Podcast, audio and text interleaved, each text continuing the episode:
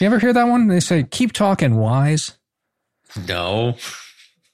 I feel like I that. feel like I feel like I have this from like a Coen Brothers movie or something like that. Maybe it's like it's like that that kind of language that, you know, gangsters, old timesy gangsters spoke, but like with Coen Brothers movies, you're never sure whether they're just making it up or it's it's actual old time language. Keep talking, wise.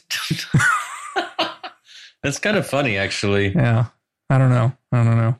It is a reminder for me to kind of catch up on my Coen Brothers movies. I mean, I, I kind of feel like Corona, COVID lockdown has been a, a golden age for you in movies, but it, not the it, right ones, apparently. Well, no, it just begs the question: is like, have you ever watched movies before this? Like, no, I, I mean, I'm definitely a movie watcher, but I'm not great on the classics. Um, so the ones that everyone thinks that everyone else should watch, like The Big Lebowski. Yeah. Those are the kinds of movies I never really got into, or like Reservoir Dogs. Yeah, yeah. Okay. Or The Usual Suspects. No, that's fair. That's fair. Uh, I mean, or, is it, chi- yeah. or Chinatown, or okay. Last Tango in Paris, or Last Tango in Halifax. Last Tango in Halifax. What's that about? Instead of get wait, the butter, just, get wait, the butter, I, it's it's get the salmon. I wonder if I just made that up. Let me just uh, Google that right now. Last yeah. Tango in Halifax. Okay, it's definitely real. Okay, is so it, is it like um, a pornography or something? No, no, that's Last Tango in Paris. It's a British com- it's a British comedy drama series that began on B B C One in two thousand twelve. So it's not a classic. Apparently, it's on Netflix. So maybe I don't know why that came to mind. Okay, yeah, some sort of association. But so did you? Did you avoid these movies because you um you were. Feeling because contrarian? the crowds, yeah. the crowds were telling me to watch them, and I didn't want to follow the crowds. And now that they're just just famous, the crowds aren't forcing you anymore. So you can now it's just cultural well, education. Look, yeah, I just feel like these are things that I should be aware of. Mm-hmm. Um, so as as many of my our, our listeners will know, I don't even know if we're recording right now. But, oh, we are. Oh, okay. that. Um, What I watched mostly during lockdown were things like Ingmar Bergman, the Swedish existentialist director. Yeah. Um, I don't know if that is really in line with the crowds or the masses. Probably not. But I felt like that's something I really had to watch, and that if I didn't watch those movies, that something would be permanently lacking. I mean, I, I guess that's sort of true, but but did you did you I So I, I've never, I've never systematically watched Bergman. I've had, I've had friends who've inflicted Bergman on me, and I've somewhat enjoyed it. And uh, but I mean, I, but here's the thing: systematically watching Bergman is not a thing. But it's but a no thing one, that you undertook, isn't it? Like yes. you, you spent an entire three months watching Bergman. Exactly, which makes me a rather odd person. Like yeah. I would not recommend anyone in normal times to systematically watch him, because he's actually not easy to watch. It was almost like I it, there was something masochistic about it. I, I maybe I felt the need to punish myself for my sins. Mm. Is that is that a thing in Islam? Masochism over sins? No, I think you're hanging out way too much with Catholics. Yeah, I was like. going to say that's that's yeah, that's more the Catholics um, who I've come to like and appreciate much more in recent years. Mm, yeah, yeah. There's even a, there's even a joke on Twitter uh, as of late, like Shadi, just convert already. Mm. It's a thing. It's a meme. You become a meme on Twitter. I, I knew you're famous. Not this famous, though. It's a very specialized meme. Yeah, yeah, yeah. Okay, well, you know, uh, since I guess we have been recording, I should say before I forget, because I am our chief marketing officer, that um, you, sh- if you like this episode, and it's hard to know if you will, because that's going to be like an hour from now. But if you do end up liking it, I would strongly urge you to consider becoming a member of Wisdom of Crowds um, by uh, paying a very small amount each month. And if you do that, you'll actually get access to our special bonus episode, which will come after this, which will only be available for members. So to subscribe, all you really have to do is go to wisdomofcrowds.live slash subscribe. That's all you got to do, guys. That's all it. you got to do. Well, and then enter your credit card and give us some money on top yes. of that. Yes. Don't just make them go to the page. They feel like they're, they've done their duty. There's more. That's a very good point, Demir. uh, you know, I was actually, I had this, um, this fantasy as I was thinking about this marketing aspect that maybe one day we'll actually be able to, you know how in some podcasts, the person will be talking about like philosophy or like Nietzsche or John Rawls or whatever.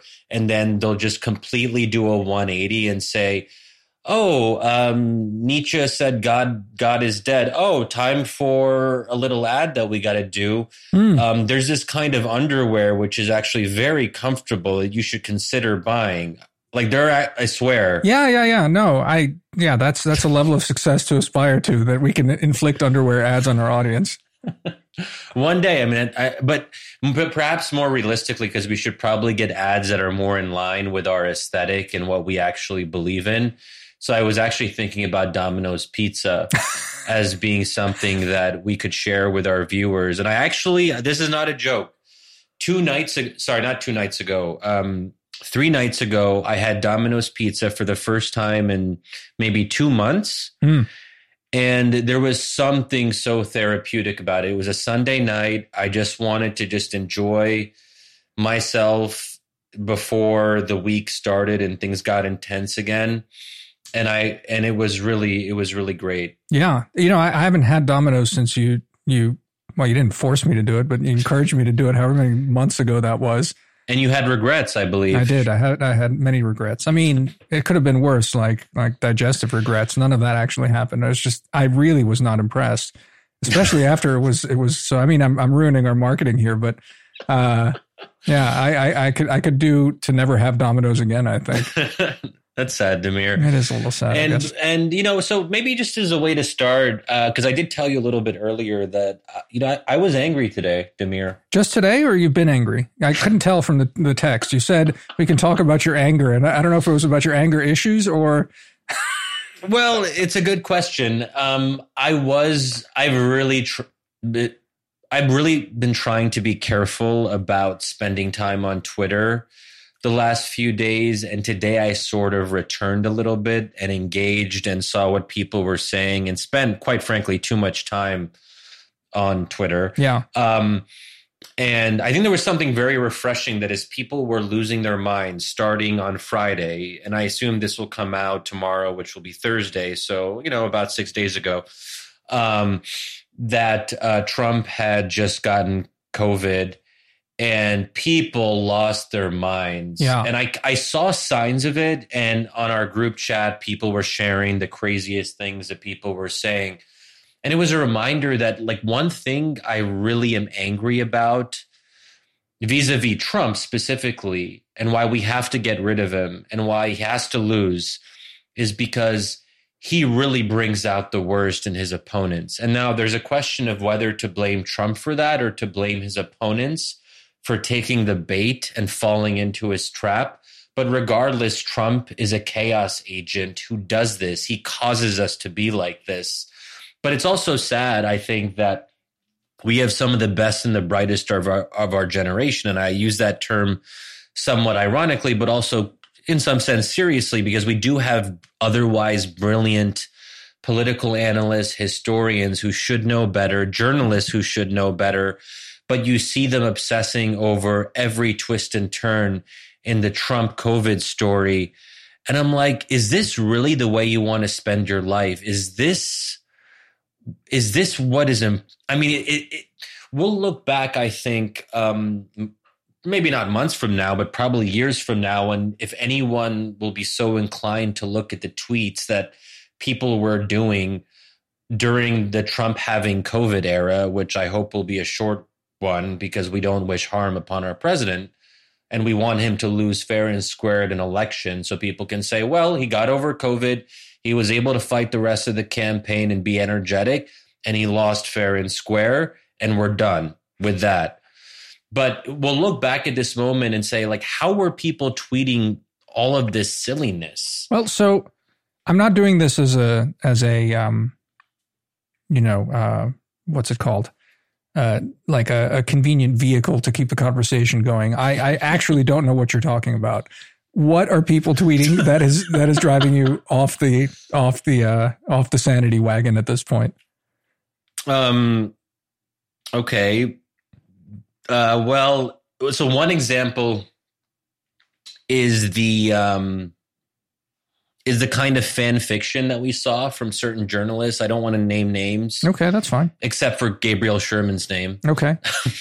Of Vanity Fair, who was so this kind of like oh, um, where people are. He had these tweets, and then he wrote an article or two that drew on this, where Uh, Trump had these videos where he was coming out and being like the strong man, like, oh, I vanquished COVID. And I mean, some of it was obviously silly, but I, I kind of look at Trump as an amusing character, that he should be understood as an entertainer who happens to be our president. Yeah. So I watched those videos and I'm like, oh, that was kind of amusing. Yeah. And I laughed a couple times. But then you have someone like Gabriel Sherman, who was apparently quite prominent and actually was, you know, one of his books got optioned for what turned out to be like a Showtime miniseries about Roger Ailes on Fox or whatever. So he's not like a random person. Yep. That he was saying, oh my God, look at his face when he's, he was in Walter Reed, but before he got out and he was in Walter Reed and he was sharing, he, you know, he looked a little bit tired. And then these people were like, oh my God, look how tired he looks. Oh my God, he's facing mortality for the first time. This is a side of Trump we've never seen. He is freaking out. And look at this. Um, and he's about, and God knows how much worse it's going to get. What are they hiding from us? His doctors are lying. Everyone's lying. The fascism is a, like all this crazy. Wait, wait, how, how does that, wait, wait, where's the fascism come in? I, I got this like lying, because the lying is leads to some sort of fascism or?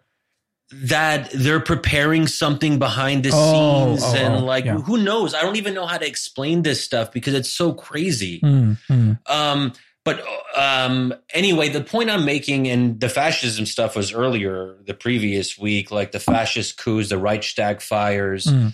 um, which uh, not to little marketing thing. I wrote our first, our first ever members only short essay. So almost no one read it. That's all right. But it's okay because we're building an audience. That's right? right. That's right. But it was titled, um, and we include this in the show in the show notes if anyone wants to revisit. They, even if you're not a member, you can see like the first two sentences, which if I recall are very, very profound. But I, I said something. It was really about, um, it was titled On Romance and Being in a Constant State of Alarm. So I was trying to explore this phenomenon of these journalists who live in one of the most successful democracies in human history, if not the most successful democracy in human history, that is the United States of America. And it's almost like they want us to become an authoritarian state because they're always talking as if fascism is right around the corner, and they're using this overblown rhetoric. Um, Michael Beschloss, the um, the eminent historian, was making a direct comparison on national television on, I don't know, C N N or M S N B C, saying how this is just like Mussolini. Look at the rhetoric Trump is using. We saw this with the Italian fat, you know, that kind of yeah, thing. Yeah, yeah, yeah. Um, you know, I, I didn't, I didn't, I didn't say this to you. We haven't talked about this offline, but, but honestly, I, I thought it was, it was quite good. It was, it was a, it was short, but, but almost kind of poetic. You're, it was you musing in that, you know. Just oh, really? To, you thought so? Yeah, to hype the piece a little bit, but not to, not, not. Wow, dishonestly. No, I appreciate it because you hadn't actually told me how much you loved it. Yeah, no, I mean, I thought it was, it was good. uh, the, the, um, uh, what it made me think of is uh, a feeling that, I mean, I'm, I'm a bit older than you, but. Uh, it was basically, so I don't know what I'm like, I don't know how much older than you. Let's six let's, years, maybe? Six years, maybe. Yeah. So six years. So when I was in, in college, in undergrad, um, it was, you know, well enough into the nineties at this point that, you know, the Cold War was definitively over and, and communism was properly well and discredited. But there was a sort of feeling as I was doing philosophy undergraduate, there's a feeling that, you know, um, a certain kind of, ah, it's not, it's not right to say uh, excitement. It's, it's something else, like a kind of uh, toolkit for change, for opposition, for um, yeah, just sort of opposing the mundane, uh, because Marxism was proven to be such a sham, like definitively, because it had collapsed everywhere that had been tried. Well, not everywhere, not China, but in the, the main sort of uh, global proponent for it had collapsed so calamitously. Um, we were deprived of a toolkit for opposing something. And I remember even talking to my friends back in the, you know, you're in college, you're, you're, you're, uh, perhaps less intellectually responsible. And and there was something about the fact that you're reading these histories of, you know, even people in the sixties and and and there's a there's a romance. I think it's the right way that you put it in your essay. There's a romance to uh, sort of sitting at the edge of an abyss and staring in and and and and feeling like it's all teetering and, you know, if you're if you're even more romantically inclined, fighting it, you know, fighting the good fight. Um, yes, people want to feel like they're teetering on the edge of the abyss and they want to face the abyss because they want to give their lives more meaning. Right. Because living in a democracy, especially if you're a member of the educated elite and you're like a New York Times journalist or an eminent historian, your life lacks the kind of romance that presumably you'd experience in other contexts. Like, most Americans have not lived through a revolution. And even if you have been in a revolution like myself, I'm, it's not quite the same thing because I've always been an American citizen and I could always leave. And there was no, usually not any direct threat against me in particular. So I think for all, a lot of us as Americans, we, um, you know, every every human being has a desire for romance. And by this, I mean romance in the political sense. And it's hard to actually get it. So that's why when Trump was elected, or actually, you know, everyone was talking about the resistance with a capital R, which we don't realize quite how offensive that is to essentially compare yourself to the French resistance um, in, in World War Two or during the Holocaust. It's absurd to even draw those parallels. We are not living through a resistance moment if we want to use the term the way it had been previously. And um, and I'll just maybe, um, just to give you guys a little bit of a taste uh, who are listening, uh, one thing I also liked that I thought this was, uh, I, I like this, but uh, I don't know if, I don't know what people really thought about it, but I also wanted to make a direct comparison between um, romance, romance, and political romance, that is falling in love, Um, and what we associate with falling in love, which is um, also, I mean, to be a little bit crass, I mean, sex.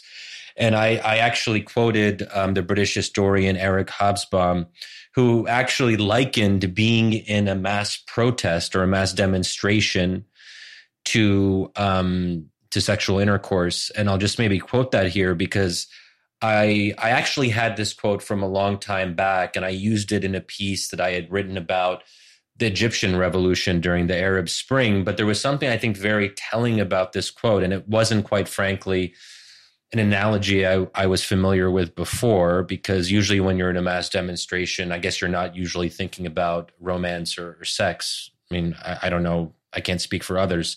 Um, not your experience. You... But okay, so here's, and you know, maybe this will just kind of whet your appetites, but even if it doesn't, at least you'll just know a little bit about what I was trying to convey in that piece. Okay. Voting, unless it's perhaps for the first time, quen- uh, this is a problem when you quote your own articles. Yeah. I mean, you, you're very fond of this. You do this almost like every third episode. You, you, you love own. quoting yourself. Even if it's you quoting someone else, you're quoting yourself. But anyway, go on. Oh, my God. Okay, so here's what I did. I was quoting the political theorist. This is exactly what you said I would do. I would quote someone else first. Yeah. But the political theorist, David Runciman, who, mm-hmm. whose work I think is really quite good, he's talking about a certain kind of person, and he calls these people romantics. Mm-hmm. They want romance in their lives, right? So what do the romantics want? Runciman says they, they quote unquote, want something, anything to happen, so they can feel themselves at the heart of things. So this is their goal. They want to be in the heart of things. Okay, so then I say voting, unless it's perhaps for the first time, can't quite reach this level of exuberant passion. And what I'm trying to say here is that what you really should do if you want to change things in your life or in the life of your country in a political sense is you have to vote. That's what you do in democracies. In non-democracies and authoritarian regimes, you don't really have the option of voting, so you have to take more seriously the mass demonstration where your life might be at risk. But the problem is voting is kind of boring, right? Right. Voting isn't the most exciting thing in the world. So right. It's hard. And that's one reason that we only have, what, fifty to sixty percent of Americans who vote um, every four years. And then the quote from Eric Hobsbawm, here's what he says about mass demonstrations. And this is from his two thousand two autobiography, which is called Interesting Times, which is actually a pretty good title for an autobiography. Not bad. Not bad. Well, you know, we'll have to do better when we write our own, right? Indeed. Yeah, go on. He says this, quote unquote, next to sex, the activity combining bodily experience and intense emotion to the highest degree is the participation in a mass demonstration at a time of great public exaltation.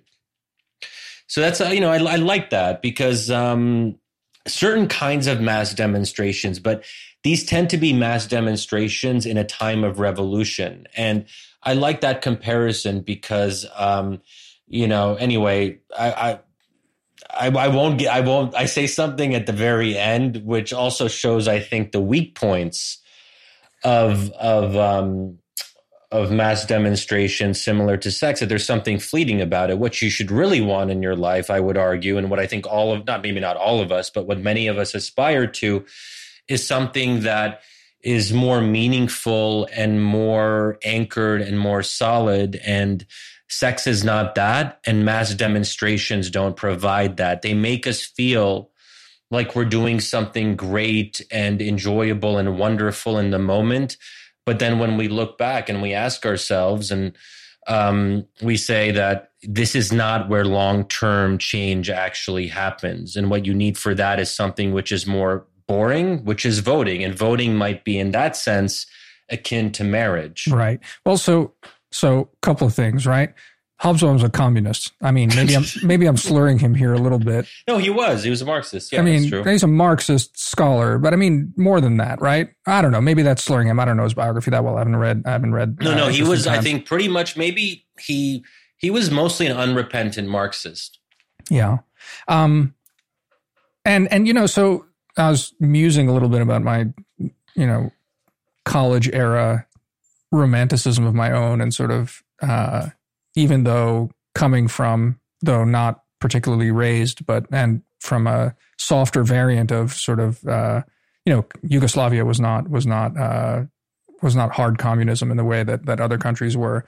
But still, I, I, I, I knew well enough that, that, you know, I was being, uh, I don't know, transgressive by sort of romanticizing this stuff even back then. But it, it took me a while to, to properly internalize, um, that, you know, actually how, how, well, I don't know. I, I, I think it's fair to say one, one should, one should deplore people who, who romanticize this sort of stuff. Um, like, you know, John Reed, who went into the Soviet Union and, and, you know, he's buried at the, in the walls of the Kremlin now. And, um, that sort of useful idiocy sort of stuff. Um, and I think your, your, your parallels to, to, you know, romantic love and, and sex and the rest of this is, I, I think it's actually kind of spot on, because what you're really talking about is, oh. I mean, people make, people make really dumb decisions when they're, when they're, when they're besotted. Um, and they, they, they, uh, often make fools of themselves. And so, you know, that's funny when you really think about it is, is, um, I think Fiona Hill had a piece this morning, uh, in the New York Times talking about, um, what the Russians did and didn't do and the extent to which we have empowered them by, by inflating their capacities and quote unquote electing Donald Trump in twenty sixteen, and how silly it is, how basically we've done this to ourselves. It's it's basically, in a way, the romantics uh, in uh, in opposing Trump are, are useful idiots. They're not useful idiots in the same way that that communist sympathizers at the height of the Cold War were, because they haven't given a gift of that sort, that kind of propaganda gift, that level of propaganda gift of legitimizing a completely different and uh, opposing ideology, as, you know, people like John Reed did. Um, but nevertheless, they have, I think, given quite a gift to uh, to Putin and his cronies. I mean, Fiona, in her piece, uh, gestures at this in the sense that uh, it became then a thing that, you know, even even before his own people, uh, the the the the sort of idea that that this mastermind regime of Putin's was able to install or, you know, tip the election. Uh, that's a, that's that's it's it's both not true and a gift to, like, build up these jackasses into something bigger than they are. So, yeah, you know, I mean, just like people lose their heads over over sex and romance and act act the fools. Uh, so I think a lot of our our our, our you know, uh, hardy resistance folk, uh, you know, if if if historiography is done properly, will be shown to be a bunch of idiots, useful idiots. I hope you're right. And and they should really know better. And I hope that they'll feel some sense of shame when all of this is done. Um, you know, but look, we, we, we're all, we're all um, prone to this kind of behavior. I mean, I, for me, it was when I was in college, but, um, but we all, so I don't know. I think, I don't know if I've talked about it much on the podcast, um, but uh, I think we definitely talked about it in private, that I was like a pseudo-socialist in, in undergrad, and I was obsessed with Chomsky, and I thought, like, teach-ins and sit-ins and even die-ins. I actually organized a die-in at Georgetown. What's a die-in? A, a die-in is when you get like fifty people to just lay on the ground as if they're dead. Oh, so as if. Yeah, yeah, not, I mean. No, it's not like a group suicide or something. And then you chickened out after like ten of your colleagues off themselves. Yes, exactly. Okay. So you're kind of stationary, and then like people, it's it's an incredible image. And for those of you who have actually been to Georgetown University on the campus, there's a main square that's actually called Red Square, oddly enough, um, as if, you know, as if maybe some kind of communist reference. I don't actually remember why it's called that. But, um, but you know, if you're walking through Red Square and there's fifty people like lying down as if they're dead, I mean, that's a very striking visual. And what you do then is you get people's attention, and someone will walk around passing out pamphlets and explaining to the passerby that this is actually what we're standing for. This is what we're trying to draw attention to. In this case, it was about the Iraq War in two thousand three. And do you, it was those, yeah. Yeah. Do, do you, do you, Did you ever encounter any of the the work of the sort of um, uh, the renegade philosophical, like, I guess they were they were part of the sixty-eight movement very broadly, but they were sort of fringy, the situationists? Remind me who, so who are the major ones? Well, the, the major guy that sort of was sort of behind all of it. There were some other sort of small ones, but this guy called Guy Debord. Do you ever, do you ever encounter his Oh, I've his heard stuff? of him. I never really read his stuff, though. Yeah, I mean, I his stuff think. is kind of like, you know, this... Uh, fragmentary surrealist stuff. But I, I remember he ended up killing himself because, like, like all great people, he's a massive depressive and a psycho. But like, but he he um um whatchamacallit um Guy Debord. Uh, I I remember, just because you're talking about this as a as a visual and a protest against against the Iraq War. Uh, for Vietnam, he actually he and his band of of lunatics. Um, I think either broke into a morgue or somehow managed to get like a bunch of dead bodies and then dumped them into the Seine in Paris. And that was their protest against, huh. against, against the Vietnam War. Never mind a bunch of, bunch of freaking college students lying down on a, on a square and then being that's photographed. Actually, that's, that's actually rather clever. Yeah. I mean, that's a, that's an image for you. Dead bodies float, floating down the river, and it's, it's all on the, on the back of a, uh, of a, you know, an actual robbery where they, That, that's that's protest. You I know? mean, it, I mean, it sounds like it's illegal, but certainly oh yeah, creative. yeah, for sure. Well, I mean, again, you know. Anyway, uh, yes, uh, but look, I remember here, just to give people a little bit more of a visual, like what we would also do in Red Square. Um, from I think it was from the moment that the Iraq War started, we had a continuous twenty-four hour presence in the square, and we would always, and we had tents. And we always had at least a few people sleeping. So until the war ended, the idea was, the, the invasion We would always, someone would always be there twenty-four hours a day. So we would take turns sleeping in the tents, and then we would kind of hang out there, and some kind of like socialist person would like play guitar and we would sing songs. And I remember, even though I guess, I mean, U two are kind of corporate, but one of the songs we would sing was One by U two. Hmm. We're we're one, but we're not the same. We we have to carry each other. That just like my little uh, rendition. That, yeah. I mean, it's a famous song. It's yes. a one. It's a beautiful song, and it's actually one of those songs that people sometimes play at their weddings, and it's completely inappropriate because it's not actually a song about two people coming together. It's a song about two people coming apart. So. Tell me, tell me. You're like, what the? No, no, I, it's fine. I, but tell me something. Um,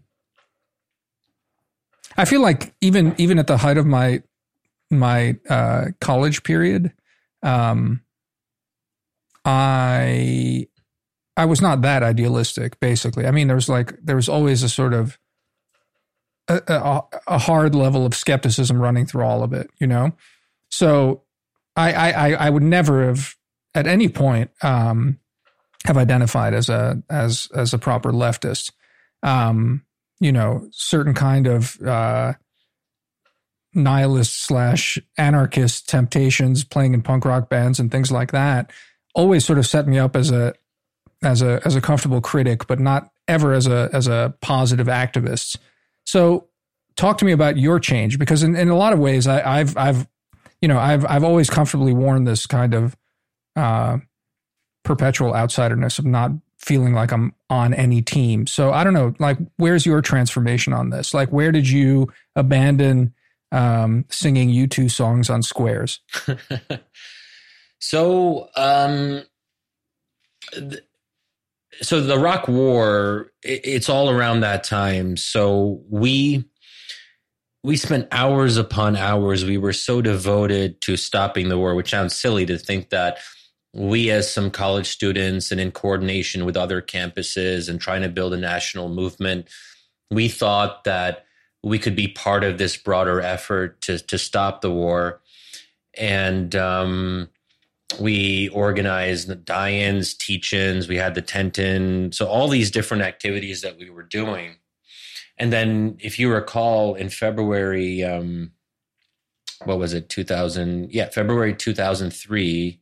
So before the before the Iraq War actually started, which I think started in March, there was a coordinated show of protests throughout the world where I think it must have been something like ten million or more people in cities across the globe came out to, to kind of uh, state their opposition and to speak out against the Bush administration's plans and all this. And we thought we had, like, the cliches abound, people power. And we thought that if you had enough people who spoke out, that we could actually change the course of history or whatever. And then, then the war actually happened. And then I think that at the towards later in two thousand three, I started to think my think to myself, we we put all this time into trying to stop this and we couldn't. And then why couldn't we stop it? And then you look at the Bush administration's efforts and you see a small group of ideologically committed individuals who knew each other in grad school, like Paul Wolfowitz and the neocons and all, you know, these various people. And obviously Cheney, Cheney and Donald Rumsfeld are part of the story, but they weren't like, they weren't the true believers, but there were true believers who really thought that if they could just capture the apparatus of foreign policy, they could finally realize this obsession with getting rid of Saddam Hussein and so on. And so there was like this weird incongruence that here you have tens of millions of people throughout the world who were saying, no, we have to stop the war. And then you had this very small group of ideologues who said, we want a war. And then for me, that was a very instructive lesson that it wasn't about millions of people. It wasn't necessarily about mass movements. Sometimes you needed to be part of the system from within and to have ideas, that ideas actually mattered and that ideas could change the world. And in this case, they happened to be bad ideas regarding um uh, Saddam Hussein, the Iraq War, there were some ideas the neocons had that I became more sympathetic to over time, which is a different story around um, democracy promotion and and things like that. But um, I just, I think I realized I didn't want to spend the rest of my life l- on the outside looking in. I didn't want to be that person who was in his thirties or forties with a with a makeshift sign in like colored marker that says "Stop the war," when the people who could really make those decisions were in the White House or in Congress, and they were the ones who could decide and then ignore the masses who were protesting. Hmm. I never wanted to feel powerless again. What's, and then I decided then to kind of shift shift my approach. What's interesting about it is, I mean, I was you sort of went there yourself, but I I, I uh um I was just two two quibbles with the the narrative is, is that um I yes, you know, there was uh, maybe uh, sort of an idée fixe about Saddam Hussein, but there's a there's a deeper ideology that that motivated that, and it's uh, it's a broader worldview uh, ultimately, which I think you've come more than uh, to terms with in a lot of ways. And so, you know, I I, I think say I, a bit more of that. What do you?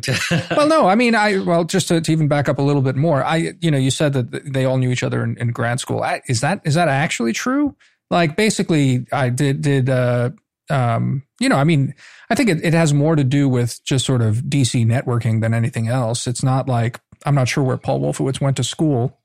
I don't think, but it was and, part of look, but it was part of like the Straussian, like U Chicago scene. Certainly, some of them knew each other from that. Yeah, but you know, even that's like that's one of those things. I, I've, in, you know, since the Iraq War, quite frankly, I've I've been uh, both sort of fascinated by the the whole. Uh, weird conspiracy theory that like Straussians somehow that like that that explains something. And so as a result, I've, you know, I've not devoted a lot of mental energy to try and sort of get into Strauss and understand what's there. But insofar as like over time and via osmosis and in general working at the American Interest and and, you know, just sort of talking to people, you get a sense of what Strauss is about. It seems like You know, the, the whole Strauss thing is is more an excuse for people to socialize in D C and, oh, maybe, you know, their uncle or something uh, uh, took a class from Strauss or like bumped into him in, at, at Chicago or something like that. But it's it's as an ideology, it's actually tells you it tells you not that much. And it was one of those things that was like really weirdly overstated. It's more like the entire neocon crew, whatever, whatever, however you want to define that, I think they just sort of knew each other in D C and it, they're not that different, in fact, from, you know, and there's a, a broad continuity uh, from the broader sort of like democracy community. So that's all I mean, ultimately. So, and that's, so it's interesting that, that, that, that, you know, you, you frame this in terms of, of uh, power and powerlessness as, and understanding how things happen in the world. Um, and yet, you know, uh, I think it's fair to say that you, that you're pretty neoconish. No, whoa, whoa, Demir, whoa, go on, go on. I can't believe you said that. No, come on. I'm just trolling you. Yeah, I know. No, but look, I look, but on a, on a more serious note, I, um, I people attack me for being a neocon a lot, and um. It, you know, it used to bother me, and I always try to explain carefully and clinically that there are important differences here. Um, and one of them is I don't believe in democracy promotion through the use of force.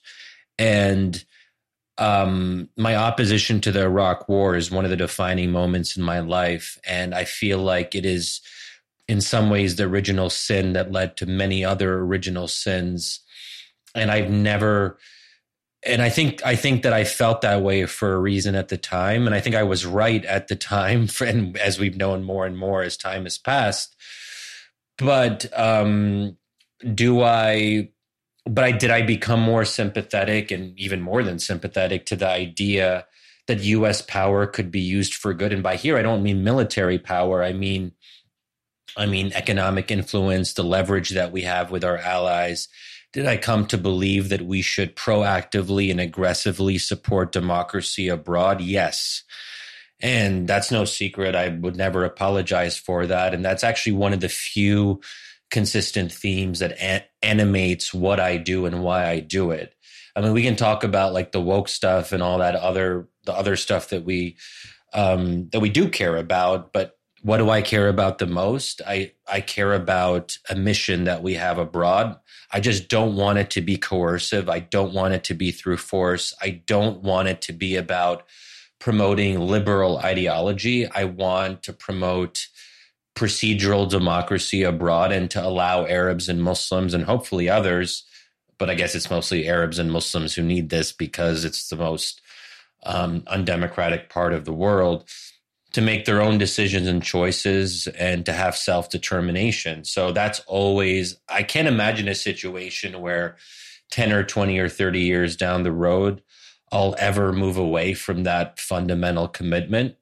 If that, if that sounds like neo neoconservatism to some people, so be it. But really for me, what it means is I think that other people's cultures and nations should have the chance to experience Um, the right to make their own decisions and the right to make stupid decisions, which is something I'm very passionate about, that people should be able to vote for terrible presidents like Donald Trump and that we should respect that. And that that colors everything I do and say. So um, for, I mean, first, first, uh, I'm not sure that I, is it true that that that Arabs in the Middle East are the least democratic people in the world? The I mean, Middle East, the Middle East is the most um, authoritarian region in the world today, by far. How, do, how does that balance against, given the fact that China has so many people? Oh, I mean, region. I mean, there are obviously. I mean, China is a country, uh, so doesn't doesn't talk, doesn't doesn't the, the absolute number? Again, I, I don't mean to quibble on yeah, you yeah, with yeah, this. Sure, there's the absolute sure. number of Chinese oppressed by by the Chinese regime. Uh, counterbalance that at all? No, like there's yeah, enough I mean, democracies. There's only, that, yeah, there's only. I mean, there's only so many Arabs you have in the world. Um, I mean, just so, in relative terms, like doesn't doesn't the, the however many billion Chinese there are, like uh, to hear. Yeah, okay, but, but don't Asia, need to quibble that. Like, but East Asia. So East Asia as a region is more democratic than the Middle East insofar as most other East Asian countries are not authoritarian yeah, or okay. are much less authoritarian than China. No, okay. And there are democratic successes, as we know, in East Asia. Right. Noted. Though, again, I think okay. like, what, what democracy what democracy means in Japan is a is a different thing oh, than well, what we like on, to think. But, but okay. No, again, what I was going to praise you on here is that like the, the, the shoddy that that like I think that that overlaps with my priors in a lot of ways is the shoddy that says minimalist democracy is the good and and et cetera. I think the part where where I think you have the most in common with the neocons in the most bad slash dangerous way is that the neocons themselves, uh, and you expressed it as you were just uh, talking earlier, is just like wanted to do good in the world, and you want to do good in the world. Like ultimately, you're not you're not a uh, some kind of uh, uh, you know. Um, you're not you're not as as as as cold and disinterested in this and say that like, well, you know, I've done the research and I have seen the light that democracy is the, you know, I don't know how you want to even justify it in non like explicitly moral terms, but let's say the most efficient and the most stable and uh, leads to best outcomes system, and uh, you know, therefore, and maybe even like throw in some sort of ethical thing that it's. It's uh, there's a, a sense of justice, but no, you, you go into it for, with like a, a proper moral term, like doing good. America needs to do good in the world by promoting the system of democracy, not violently, fair. That's a different. That's an important distinction from the neoconservative thing. But but it all it always struck me. It struck me at the time of the Iraq War that there was a a a, a revolting missionary element to it. To me, ultimately, that I just found insufferable. Like, we are saving the world. We are doing good. And it's that sort of thing that that has always irritated the shit out of me um, about the neocons, that has irritated the shit out of me about like most things. And, and quite frankly, irritates me about the current moment and that sort of, again, uh, righteousness uh, that that underpins a lot of the sort of uh, resistance at this point, which which it bears repeating, uh, a lot of those people are neoconservatives right now. Yeah, okay, there's a lot there. Uh, okay, what to unpack here? Pick, pick and choose, pick and choose. Look, I mean, one thing, and I think I've tried to get better at this over time, is when I do talk about democracy promotion abroad, I never want to pretend that democracy is a panacea, that it, it is this kind of um, magical solution that makes everyone's life better. I try to be realistic and say there are trade-offs. You know, for, for one, Islamist parties will probably come to power in various Muslim majority states. It will undermine certain short-term American national security interests, um, so on and so forth. But I do believe that on balance, it is better for the world in a practical sense. Because, and one of the reasons is actually not very ide- idealistic. And I, I do try to emphasize this, is that democracy is the best way to regulate and manage conflict.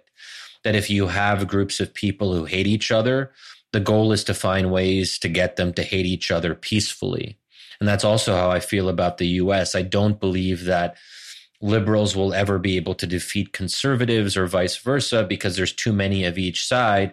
And the only thing that we can do is learn to live with learn to live with deep difference. So in that sense, there's something very practical about democracy. And that's why I emphasize the more minimalist conceptions of procedural democracy, because really what I want to do is to prevent and is to prevent conflict. And the best way to prevent conflict is through um, respecting democratic outcomes and not expecting a whole lot more than that. But there is also this moral aspect, this ethical aspect, which is about, um, which does have to do with some of my religious commitments. That I think the great monotheisms, they all say that every individual has a fundamental human worth. There, there is something called human dignity, and that no government, and certainly no repressive government, should um, aspire to take that away from any individual. Uh, and that every individual should be able to realize their full potential to the extent possible, which means that the government shouldn't be keeping them down. I don't mean that in the libertarian sense, because I don't really have a problem with state intervention in the economy and redistribution. I'm actually quite supportive of some of that. Um, so is that an ethical component? Is that a moral component? Yeah. And I guess I would say that um, this this is, I think, where we do part ways. And I think we'll have to save this for another episode. I really did want to talk to you about your wonderful new uh, essay for Wisdom of Crowds, which just came out uh, just the other day. We stick it behind the paywall, Shadi. Well, no, it's not. No, it's our not. Discussion of the essay. Oh, like, no, no, the essay no, can oh, be free. God, no. Oh, no, wait, no, man. We're going to have to save it in time, because I think it's actually, I wanted to do like a proper interview of Demir where I just went paragraph by paragraph, because I think I think I was getting close to figuring out where we part ways, but I need to hear more from you okay. to figure out where the point of divergence is. I'm good. Right, we can do that. I'm down. Wait, where was I going with all that? Uh, we were talking about moralism and and uh, maybe how you are not a neocon, because I was because saying that be, the, the because ultimate, because again, let me just reiterate and restate it maybe in a way that, that'll, that'll prompt you to, to, to get, to address what I'm getting at. I think that the the real the real problem with the Iraq War, um, well, not with the Iraq War, with the motivations for the Iraq War, was that they were so messianic, so convinced of uh, their own um, correctness in a way.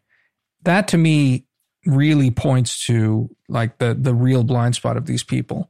Um, Not that they misjudge this or the other, like they misjudge the situation on the ground. They, they, it's that they were blinded to it because they were so sure that they were doing good. And that to me, it's, it's, it's that lack of humility and that lack of skepticism that is most dangerous in people. And that's where a lot of my sort of orneriness comes from for a lot of this stuff. And, and this is where I think we very, we very much, I think, agree on the point about humility. And this is where there's a tension in my own thinking. And actually, one of my evangelical friends, Matthew Kamink, who whose work I love, um, but, you know, maybe that's for another time.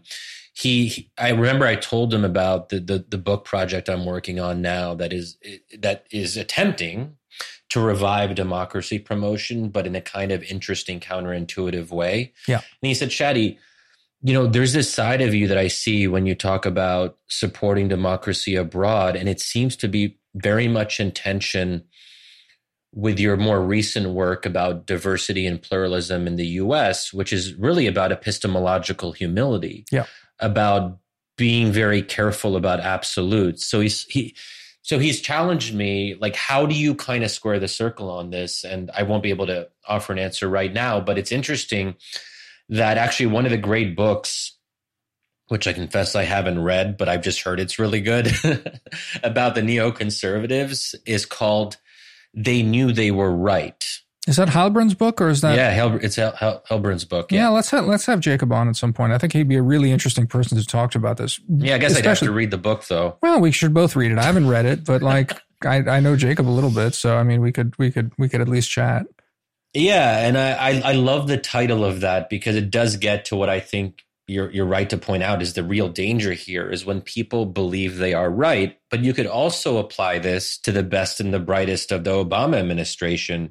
And obviously the best and the brightest is a reference to David Halberstam's book about um, the whiz kids who are, were architects of the Vietnam War. So that's why when we say the best and the brightest, sometimes people forget that it's meant to be ironic.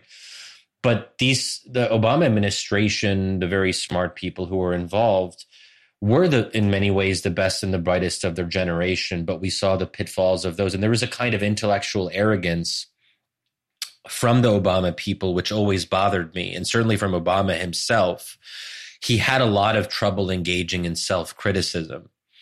And he's he's really almost apologized for nothing. So someone, which is interesting because now we sort of um, idealize Obama as this this wonderful human being. And I don't doubt he was a moral man, certainly um, in terms of his family life and, and all that stuff. But he was not a humble man. No, not at all. But, you know, the the, the funny thing on that for me huh, is that I think... Whereas I think a lot of the people around Obama, especially like the lickspittles like Ben Rhodes, um, who are not really worth grappling with uh, because they're not. I think Obama, in fact, um, I want to say he has nothing to apologize for. That's not quite right because he made mistakes and fine. Maybe he hasn't he hasn't sort of uh, come to terms with them. But I do think that that um, – there's an instinct to Obama, which I've argued before is actually quite consonant with Trump. And it, it goes to to the, the the core of where, you know, however sort of snarky I might get about democracy, I think there is something very uh, clear here that that two politicians that couldn't be more different are, I think, reacting to a certain kind of demand uh, from the voter side about a certain kind of foreign policy. So, you know, uh I and you and I have actually talked about this in previous episodes. I think I think the Obama's sin in Libya was was uh, listening to his cabinet ultimately, and and actually uh, going in at all. Um, you know, the the question on Syria is a is a is a complex one that again, at you know whatever we are at like fifty-five minutes in is now not worth not worth opening that can of worms. Um, but ultimately, I. I see both Obama and Trump as as as uh, enacting a certain kind of correction to a certain kind of exuberance that existed before. Um, whether there's something to apologize there for, uh, you know, I I I, I can understand why uh, one can say that Obama is uh, full of himself and arrogant, but still, huh, you know, I don't know. You know, I, I I think it's it's it's overstating the fact that that there's a, a huge sort of like apology agenda there that that's just needs to be uh, fulfilled. Well, look, I think that part of the problem with Obama is that he saw himself as a vessel for history, mm-hmm. and even the way he would use, which I, I guess he he was a repur- a repurposing of Martin Luther King's um, quote about the arc of history bending towards justice.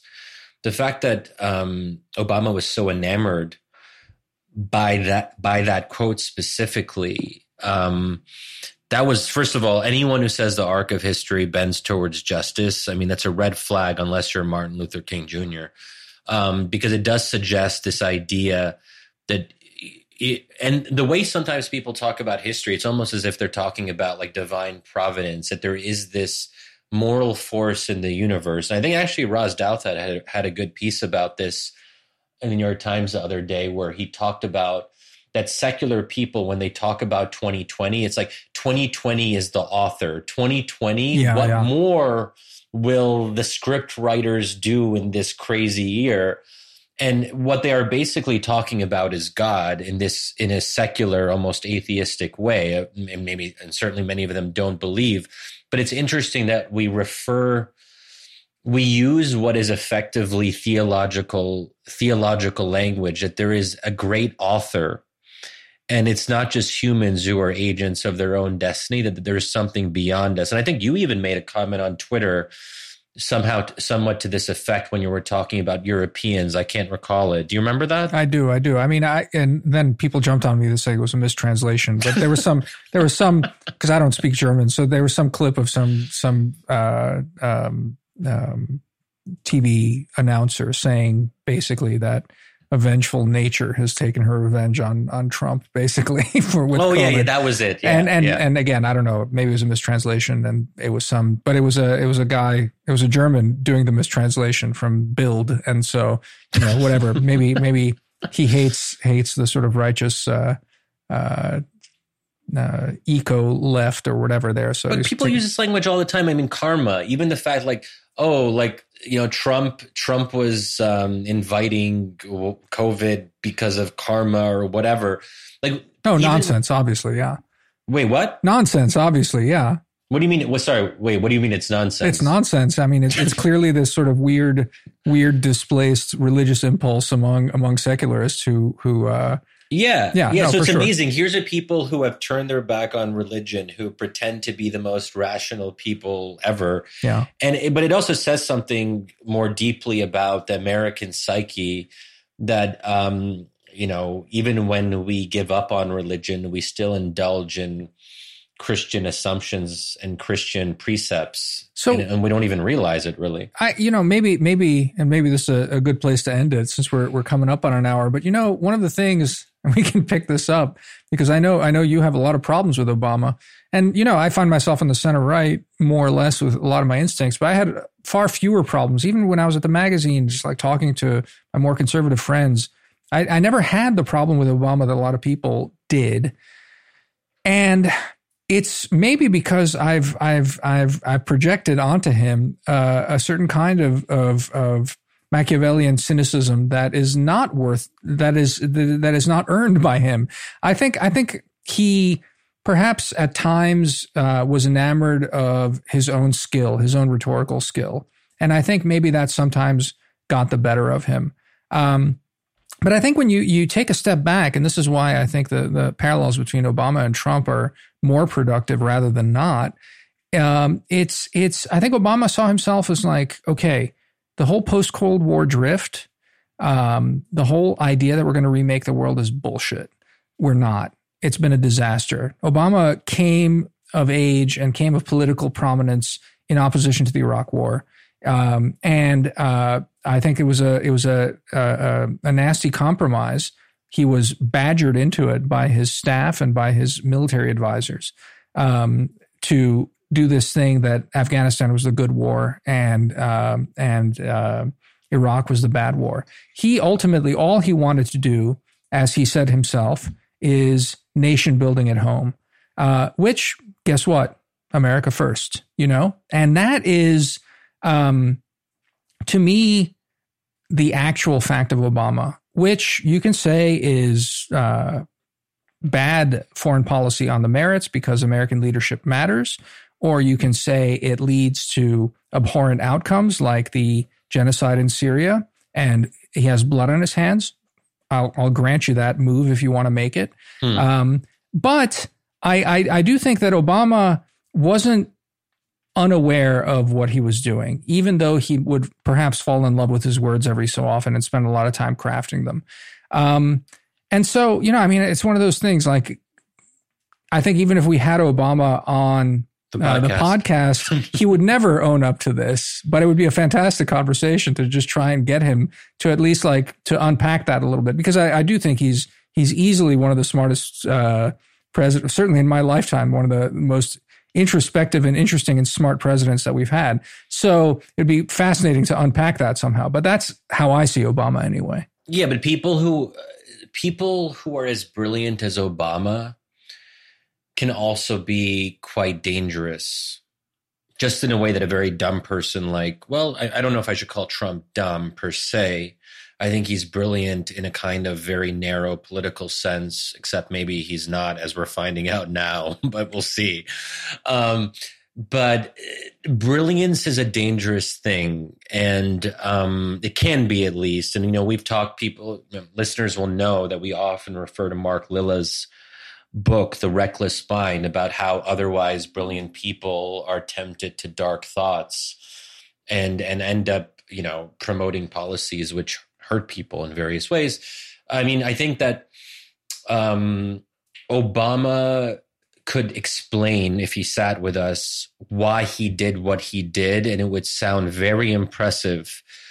But that's different than engaging in an exercise of humility where you try, where you're interested in listening to other people to understand where you went wrong. And this is an attack that I think, you know, not to say that, um, you know, neither of us could necessarily, neither of us are probably as brilliant as Barack Obama. But I think one one thing that we're a little bit better on is that we listen, at least we listen to each other. I don't know if we always listen to other people the way that we should, and perhaps we can be better, definitely be better at that, especially if we're like, especially annoying people. But, um, but I don't think that Obama is someone who can sit down and listen and really absorb something and reflect and then come back and say, hey, I've reformulated my view on this. He's also older, so maybe that's part of it too. But does I, that make sense? It it makes sense. I I, I just disagree with the read. I think I think okay. that I think I've always thought that Obama, and I've said this to, in fact, again, conservative friends who are uh, international relations realists. I said Obama is the only, and this is the most like uh, cold-blooded uh, internet I R realist president you will ever have in your lifetime. And if we could get Obama onto the podcast, tie him down to the couch, inject him with truth serum, I think that's what he would say. He would say, I have no regrets because my priorities were to actually pull America back from a lot of nonsense okay, in the world. Oh my God. But Damir, that's for someone to say, I have no regrets. I So this also goes back to our special bonus episode la- the other week, where we did actually talk about um, whether you have regrets in your own personal mm-hmm. life. Now that was... That's a paid, that's the bonus episode. So that was actually like, you know, uh, not to go on a tangent, that was such a cool little bonus episode. And um, what was it called? Just if people want to find it on the website. Oh, I don't remember. Uh, um, I'm going to find it right now. So if you guys really want to learn more about Damir. Yeah, you're really, and you're his really, personal life. You're growing into this, this, yeah, this marketing so good, officer. So, so you can find it right on the homepage. Uh, the title is The Tyranny of Therapy. So we mm. talked about um, whether we think psychologists and therapy is is good, and also whether or not we have regrets in our own personal lives. But I'm skeptical of anyone who would sit down on the couch and say, I have no regrets, especially if you're responsible for a country of three hundred thirty million people. How could you not have regrets? No, of course he would. I have regrets and I mean, about like earlier today. Yeah. Well, yeah. Uh, I mean, yeah. I'm and and again, I, I I don't think Obama is some sort of not not nearly the level of monster than I am. So I, I think he would he would in fact have regrets and actually feel them in a way. Um, but you know what? I don't think he would admit to it. I I can picture a situation where Obama would sit down and say, "I got that wrong. I made a mistake that hurt people." So Shadi, here's the plan. What we need to do is get Obama on the podcast. I don't know how we're going to do it, but I think that has huh. to be our goal. Huh. I like this. Honestly, I think this is the reach goal for everything, because it, it really will be a culmination. After that, we just like, why, you know, we're done. We're done. Just close it up. okay, once we get big enough, like I'm not like, I know we're obviously kind of joking here, but if we continue this podcast and we build the community for another ten years or so, and we get to be like the Joe Rogan of intellectual podcasts in ten years, I think we should really try to get Obama on. The truth is, honestly, I think Obama would really have a good time with us. Oh, I oh, I don't doubt that. Yeah. Maybe he would doubt it, but no, hey. I don't think he'd doubt it either. I, th- I think, again, I'm basing this on very little, but I think it'd be a good time. All right, okay, Shadi. This, this was, okay, this was, I really enjoyed this. All right, good. Me too. Me too. All and right. We're, we'll continue in the bonus episode in just a minute or two. And I hope that those of you who are, who are paid members can continue with us as we, I don't even know where we'll end up going. We covered a lot of ground in this one.